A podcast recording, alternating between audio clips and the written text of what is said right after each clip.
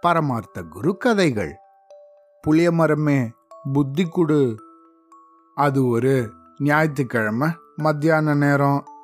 ஏதோ ஒரு மரத்தடியில் உக்காந்த நிலையிலேயே தூங்கிட்டு இருந்தாரு பரமார்த்தர். திடீர்னு மூழ்ச்சி எழுந்துட்டதும் சீடர்களே சீடர்களே புத்தருக்கு போதி மரத்தடியில் ஞானம் பிறந்துச்சான் அதுபோல எனக்கு இந்த புளிய மரத்தடியில புத்தி பிறந்துடுச்சு அப்படின்னு மகிழ்ச்சியா கத்தினாரு. அதை கேட்ட சீடர்களும் ஐயா புத்தருக்கு ஒரு போதி மரம். எங்க பரமார்த்த குருவுக்கு இந்த புளிய மரம் அப்படின்னு புத்தி கொடுத்த அந்த மரத்தை மரமே நீ வாழ்க அப்படின்னு எல்லாரும் அந்த மரத்தை சுத்தி சுத்தி வந்து வணங்கினாங்க. உடனே இந்த பரமார்த்த குருவோ சீடர்களே நம்ம யார் கூடயாவது கூட்டு சேர்ந்து பயிர் நடலாம் நல்லா கொள்ள லாபம் வரும் அப்படின்னு சொன்னாரு. இதை கேட்ட இந்த சீடர்களும் ஐயா பாத்தியா புளிய மரத்துல புத்தி வந்த உடனே நம்ம குரு எப்படி ஒரு யோசனை சொல்லியிருக்காரு? அப்படின்னு ஒருத்தருக்கு ஒருத்தர் பேசி ரொம்ப சந்தோஷப்பட்டாங்க. இதுக்கு அடுத்த நாளே இந்த பரமார்த்த குருவோட யோசனையை கேள்விப்பட்ட ஒருத்தன் அவங்க கூட கூட்டா சேர்ந்து பயிர் செய்யறதுக்காக ஒத்துண்டான் எப்படியும் இந்த குருவும் சீடர்களும் ஏமாந்துடுவாங்க அப்படின்னு அவனோட மனசுக்குள்ளேயே நினைச்சுக்கிட்டான். கூட்டு வியாபாரம் அப்படிங்கறதால மண்ணுக்கு மேல விளையறத ஒருத்தரும் பூமிக்கு கீழே கிடைக்கிறத இன்னொருத்தரும் எடுத்துக்கணும் அப்படின்னு முடிவு பண்ணாங்க. ஏன்னா அப்பதான் ரெண்டு பேருக்கும் லாபம் சரிசமமா இருக்கும் அப்படின்னு நினைச்சாங்க.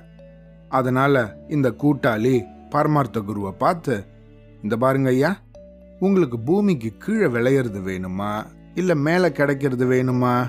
அப்படின்னு கேட்டான். உடனே குருவும் சீடர்களும் அங்கிருந்து கொஞ்சம் தள்ளி போய் தனியா யோசிச்சாங்க. குருவே பூமிக்கு மேல கிடைக்கிறது வேண்டாம். அதை யார் காவல் காக்கிறது? பூமிக்கு கீழே இருக்கிறதையே நம்ம எடுத்துக்கலாம். ஏன்னா அப்பதான் அதெல்லாம் பத்திரமா இருக்கும் அப்படின்னாங்க இந்த சீடர்கள்.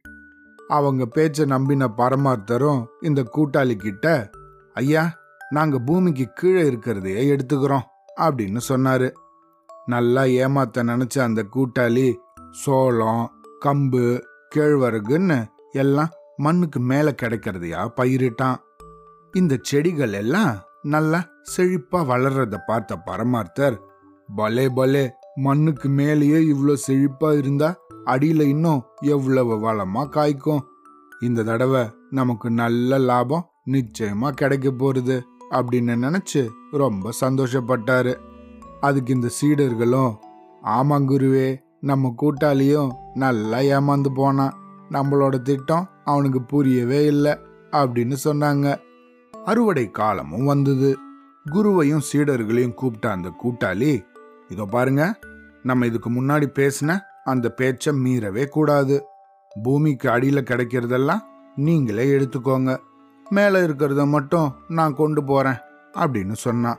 அதுக்கப்புறம் அவன் எல்லாத்தையும் அறுவடை செஞ்சு மேலே இருந்ததெல்லாம் எடுத்துட்டு போயிட்டான். சீடர்களும் வெறும் மண்ணை கிளற ஆரம்பிச்சாங்க. எங்க தோண்டி பார்த்தாலும் வெறும் வேர் மட்டும்தான் இருந்துச்சு. குருவே குருவே நம்ம நல்ல மோசம் போயிட்டோம் அப்படின்னு அலர்னா மட்டி. மடையனும் ஏதோ மாய வேலை தான் நடந்திருக்கு குருவே எதையுமே காணுமே அப்படின்னு சொன்னான்.